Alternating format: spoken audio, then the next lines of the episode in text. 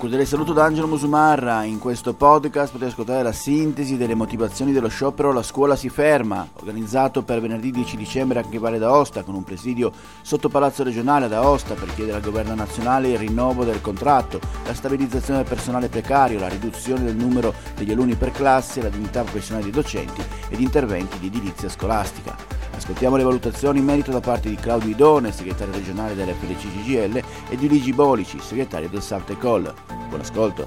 Alle 12.15 avremo un incontro appunto con l'assessore Caveri portando intanto la nostra attenzione su quello che succede nel contratto e quindi attraverso i suoi canali di fare pressione eventualmente sui governi certo. attraverso la sua figura come dire, di assessore o, certo. e quindi primo elemento. Secondo elemento è quello dell'edilizia scolastica che è uno dei problemi e quello delle sostituzioni degli, degli insegnanti in questo momento sta diventando una questione veramente importante per la scuola in quanto con il Super Green Pass ci saranno ulteriori defezioni quindi già mancano gli insegnanti da sostituire attualmente con quest'ultimo provvedimento eh, legittimo del governo ovviamente pone comunque un, grande, eh, dei grandi problemi di organizzazione e della gestione del personale all'interno delle istituzioni scolastiche. Questa nuova situazione con l'obbligo vaccinale va a incidere su un, um, una, una, situazione già difficile per le sostituzioni in via ordinaria, perché è da qualche anno, ormai diversi anni, che per via di una legge di stabilità dello Stato in Valle d'Aosta si eh, utilizzano diciamo, le, le, maggiori risorse che abbiamo a livello regionale per eh, coprire sistematicamente le assenze degli insegnanti che si verificano per le ragioni più svariate di giorno in giorno. Su questo andrà a sommarsi anche il problema del, delle, dell'impatto dell'obbligo vaccinale, quindi rischiamo davvero di depauperare completamente eh, l'offerta formativa eh, che, che, la scuola eh, dà ai nostri, eh, che la scuola valdostana dovrebbe dare ai nostri ragazzi. Quindi il nostro è un, un allarme eh, che va che va anche oltre diciamo, le, le, le, competenze strettamente sindacali di rappresentanti dei lavoratori, che è un allarme per la scuola nel suo insieme come bene come valore per la comunità. Nei giorni scorsi abbiamo svolto sui luoghi di lavoro, anche se virtualmente, perché dobbiamo ancora attenerci al sistema della videoconferenza, abbiamo svolto le assemblee eh, con gli insegnanti valdostani di, di, tutta la scuola pubblica della, della, regione, dalla scuola dell'infanzia a quella secondaria di secondo grado, e abbiamo registrato complessivamente una partecipazione sostanziosa che varia a seconda degli ordini di eh, istruzione, ma che nel complesso è stata più che soddisfacente. Siamo sicuramente arrivati, direi, alla metà di presenze rispetto all'intero corpo eh, docente eh, tra, tra, insegnanti di ruolo e supplenti in Valle d'Aosta. Quindi riteniamo di aver fatto un ottimo eh, lavoro preparatorio di questo evento. D'altra parte ci troviamo in un momento storico eh, dove devono essere effettuate delle scelte strategiche. Riteniamo che, eh, vista la disponibilità di, di risorse, lo Stato debba necessariamente eh, dare attenzione a un settore strategico quale quello dell'istruzione e, e lo sciopero è, è un modo in, inevitabile a questo punto per riportare eh, l'attenzione del governo in questa, in questa, direzione qua, soprattutto per il fatto che ci sono tanti elementi distrattori in questa fase e, e quindi eh, non si deve assolutamente perdere di vista quello che è invece dal punto di vista sindacale l'obiettivo più importante, quello di eh, aumentare le retribuzioni agli insegnanti, portare eh, queste retribuzioni a un livello più vicino alla media europea e eh, innovare eh, ed estendere eh, gli istituti contrattuali a livello, a livello, normativo. È previsto che eh, l'assessore all'istruzione Luciano Caveri eh, ci riceva, in modo che eh, anche se il contratto è nazionale noi possiamo portare all'assessore le istanze che sono alla base della, dell'iniziativa e con l'occasione porteremo anche alcune eh, osservazioni e istanze al piano di edilizia scolastica regionale che sono emerse durante eh, le assemblee preparatorie di cui, di cui vi parlavo prima. Io vorrei soffermarmi da un punto di vista sindacale alle ragioni dello sciopero legato unicamente al fatto che il nostro governo nazionale ha preso degli accordi specifici su questo elemento, quindi noi non stiamo rivendicando una delle posizioni come dire, in contrasto con gli accordi presi col governo. Noi abbiamo siglato due accordi, uno è il patto del lavoro della funzione pubblica e l'altro legato al patto per la scuola. In entrambi questi documenti si rivendicava il primo punto all'esame del nostro, come dire, rivendicazione, che è quello che in questi accordi si prevedeva delle risorse aggiuntive per la scuola nel contratto, nel rinnovo del contratto. E questo è il primo aspetto. Secondo aspetto, si rivendicava che devono essere ridotti il numero degli alunni per classe in ragione di una migliore qualità della scuola e anche questo elemento non è stato preso in esame nella legge finanziaria. Terzo elemento, che ci fosse un sistema di reclutamento che sia degno di questo nome e di qualità. Noi rivendichiamo come organizzazioni sindacali di aver posto al governo tutte delle istruzioni di qualità. L'effettuare un concorso a crocette o attraverso un sistema di formazione barra eh, come dire, esame finale della stessa formazione lo riteniamo fondamentale per il nostro istituto. Altro elemento, questo determinato da una sentenza della Corte europea, che dice che gli insegnanti a tempo determinato devono avere gli stessi diritti degli insegnanti a tempo determinato e c'è una sentenza e su queste basi si poggiano le nostre rivendicazioni di parificazione dei diritti dei, dei due tipi di lavoratori, a tempo determinato e a tempo indeterminato. Al di là di tutte le forme di reclutamento e di missioni in ruolo che sono state bandierate dai vari governi, compreso Renzi nel, nella famosa legge della buona scuola della 107 della buona scuola, tutte queste rivendicazioni si fondano anche su elementi che la Corte europea avrebbe sanzionato il governo europeo se non avesse eliminato la reiterazione dei contratti a tempo determinato. Quindi la nostra ragione è non fare inserire degli insegnanti a tempo determinato qualsiasi esso sia, ma attraverso un sistema di reclutamento che sia oggettivo. Dobbiamo chiudere un capitolo storico del precariato e aprire un altro che dia qualità di cui abbiamo bisogno nella selezione del personale docente e quindi del loro reclutamento. Ultimo elemento fondamentale, non siamo stati neanche noi a dire qual era l'aumento, ma è stato lo stesso ministro Bianchi che ha detto che agli insegnanti sarebbe dovuto aspettare un aumento di 600 euro. Ora noi non chiediamo così tanto, siamo, siamo ragionevoli, se possiamo sparare cifre tutti i giorni. Noi chiediamo un aumento che rival, eh, rivaluti intanto il ruolo sociale dell'insegnante, perché l, l, all'interno, come ha detto prima, dei salari dei nostri colleghi europei, ma non solo, ma all'interno di tutta la pubblica amministrazione, gli insegnanti a parità di livello eh, scolastico sono quelli meno retribuiti. Quindi anche dire, una dignità e un'equiparazione agli altri lavoratori del, dei ministeri. Quindi non stiamo chiedendo, come dire, delle, eh, dimostrando delle cose che non sono, come dire, non hanno una ragionevolezza non siamo qui per fare una questione corporativa. Terzo elemento fondamentale è che all'interno del PNRR eh, la, la, comunità europea ha dato tre pilastri, come sapete tutti benissimo, che sono uno legato all'istruzione e formazione, il secondo alla transizione verde e il terzo alla digitalizzazione. Ora, che in tutto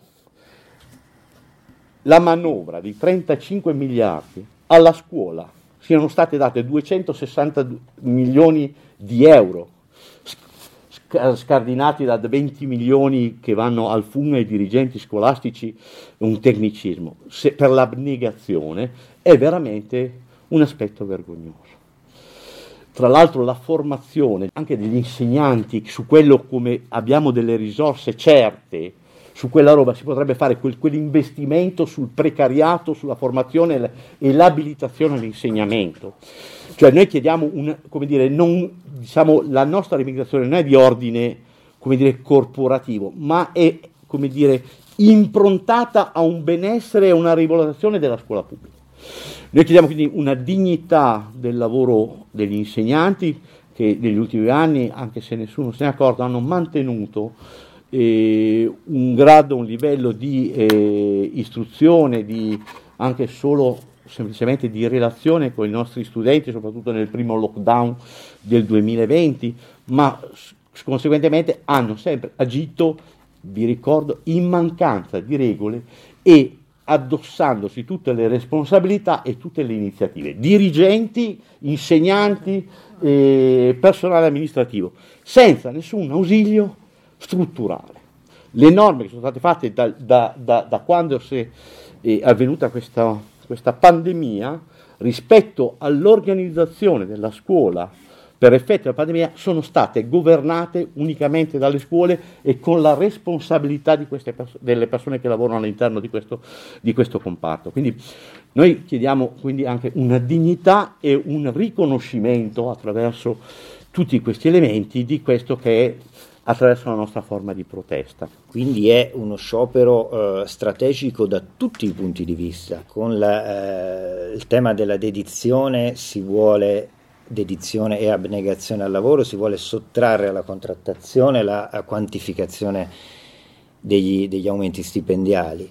Ci si può aggiungere il fatto che eh, anche con la, le regole della mobilità si fa questo tentativo, cioè da parte del governo e del legislatore nazionale c'è... Eh, negli ultimi tempi ci sono stati vari interventi unilaterali su queste materie quindi uno sciopero eh, non congiunturale ma strategico rispetto a una svolta che deve essere data nell'ottica appunto di una rivendicazione che appunto non è corporati- di tipo corporativo ma è per il paese perché la scuola è eh, un fulcro intorno al quale ruota eh, un'intera comunità nazionale e regionale non si può pensare di, eh, di, ignorarla come sta avvenendo in questo momento. Il primo elemento fondamentale è che gli interventi rispetto alla costruzione di nuove palestre sono disgiunte dai complessi edilizi scolastici.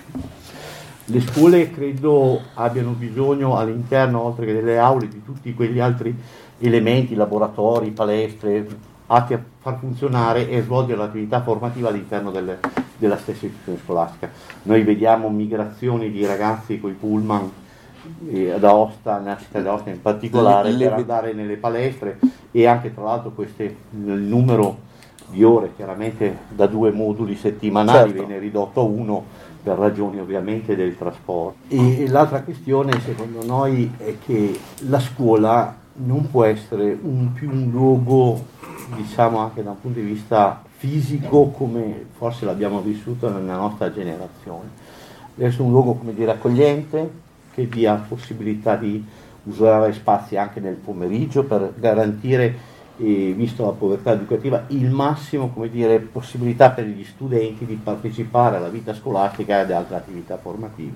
Ci vanno aree verdi. Quindi noi non è che nel, nel piano, nel, nella legge di bilancio regionale sono stati previsti dei stanziamenti per la ristrutturazione dell'istituto Manzetti, l'abbattimento e ristrutturazione, lo spostamento di una parte del convitto nel, nell'attuale centro Saint Benin, il, il, mantenimento e l'acquisto della sede del Berà che sta in viale Federico Chabot, e, e, la ristrutturazione del Regina Maria dell'Aide in via Torino dove dovrebbe essere collocato eh, l'istituto, la parte dell'istituto eh, l'ICAM, eh, la parte sì, musicale e artistica, scusate, sì. e, la sua, l'attuale sede del Berar, che sarebbe di fronte alla stazione nel palazzo, al liceo invece classico. classico. Sì.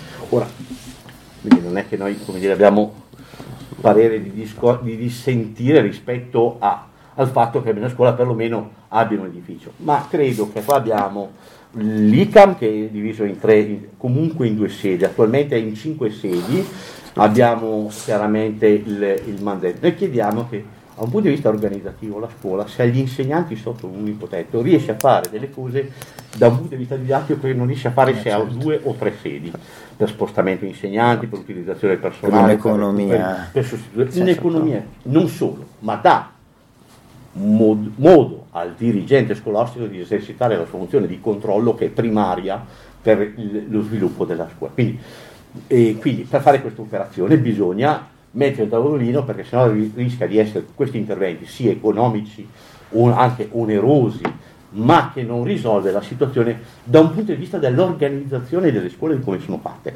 Questo è il dibattito che dovrebbe, secondo noi, aprirsi e quindi l'identificazione di aree in modo che ogni scuola abbia un tetto. Noi abbiamo passato gli ultimi dieci anni ad avere delle riforme, come dire, come dire, non come dire, partecipate e come dire, condivise col corpo insegnante. Quindi come dire, a torto collo le abbiamo subite, ma non sono quelle che disegniamo e sul quali come dire, noi riteniamo che la scuola mh, come dire, può essere una scuola di qualità. Noi non siamo stativi rispetto a mutazioni, almeno per quanto riguarda l'FDC, mutazioni del, dire, anche dal punto di vista dell'inquadramento giuridico del personale però questo non può essere a discapito o meglio a costo zero. Vi faccio un esempio. Vogliono introdurre nel, nel, nel, nella gestabilità della legge, scusa, nella legge di bilancio è previsto l'inserimento degli insegnanti di educazione fisica nella scuola primaria quarto quinto, nel quarto e quinto anno. Questo è, è dire, elemento che secondo me è positivo perché dà una qualità, come dire, è fatto in virtù della sottrazione di ore agli insegnanti della scuola primaria. Ora, noi siamo contro alla, come dire, eh, a rendere la scuola primaria per l'età in cui viene svolta e la tipologia di insegnamento come dire, non divenne una, diciamo, una scuola media diciamo, precoce, perché si inizia con l'educazione fisica, poi si entra con la matematica, poi si entra con l'inglese. Ora la scuola primaria ha una, ha una sua identità attraverso i maestri e noi abbiamo i moduli all'interno della scuola primaria che garantisce dire, la trasversalità degli insegnamenti e dei saperi a, ai nostri bambini e, e, con una pedagogia con metodologia. Ecco, secondo un modello pedagogico questo, universalmente modello riconosciuto. Di, ovviamente. Questa cosa qui, voglio dire, è un elemento di differenziazione, di, di cambiamento, ma un cambiamento comunque senza una mediazione. L'altro intervento ultimo, l'eliminazione della, del tema dall'esame di Stato eh, insomma, aberrante. Cioè, già le persone non sanno scrivere, se togliamo ancora quell'ultimo elemento per cui alla scuola secondaria, dopo un ciclo di scolastico, si toglie la capacità di sforzarsi a scrivere un italiano corretto, credo che vuol dire che la finalizzazione della scuola a livello culturale ne perda tutte le sue, le sue connotazioni. Allora, dipende che cosa si mette in campo e, e quali modelli pedagogici, quali strategie e come dire, didattiche e risorse vengono messe in campo. Io ho certo. fatto due esempi, uno che non costa niente e uno che ha dei costi, che a nostro parere deve avere dei costi, quello della, dell'introduzione della scuola eh, dell'educazione fisica alla scuola primaria, ma per dare un'indicazione che entrambi questi provvedimenti sono come dire, di ordine come dire, calati dall'alto, ma senza nessun come dire, modello pedagogico e senza nessun rimetto rispetto a quelli che sono i saperi che devono avere i nostri studenti quando escono dalle scuole. Quindi la discussione deve essere quali insegnamenti, per quale cittadino, per quale futuro, per quale sviluppo economico. Naturalmente i sindacati non rifiutano nessun interlocutore, nel senso che laddove i processi di, di riforma, di eh, risoluzione di problematiche, se non di riforma, possono essere svolti a livelli diversi, noi siamo sempre disponibili al confronto, il problema è mettere le risorse e eh, coinvolgere la, le parti sociali. Quindi questo per dire che oggi parliamo del contratto nazionale perché gli insegnanti hanno un contratto nazionale, ma se a livello regionale, come accade appunto sul tema dell'edilizia che è stato illustrato, si possono aprire delle interlocuzioni per risolvere problematiche che a livello regionale si possano risolvere, eh, quella apertura che daremo a un interlocutore di livello nazionale ovviamente la ribadiamo anche nei confronti del, dell'amministrazione regionale. Mi viene in mente il tema della mobilità, no? su cui facciamo una contrattazione integrativa regionale e sulla quale potremmo ipotizzare che eh, saranno, sono tutti discorsi che certamente se eh, l'assessorato competente Valle d'Aosta vorrà affrontare questa parte sindacale ben disponibile a, a discutere, no? Ed è tutto per questo appuntamento, grazie per il vostro ascolto. Se ritenete interessanti i contenuti di questo podcast potete condividerli utilizzando i canali social di Aosta Podcast che potete trovare sul sito. Per ogni comunicazione potete scrivermi all'indirizzo podcaster-aostapodcast.it. Al prossimo podcast, buona continuazione, state bene!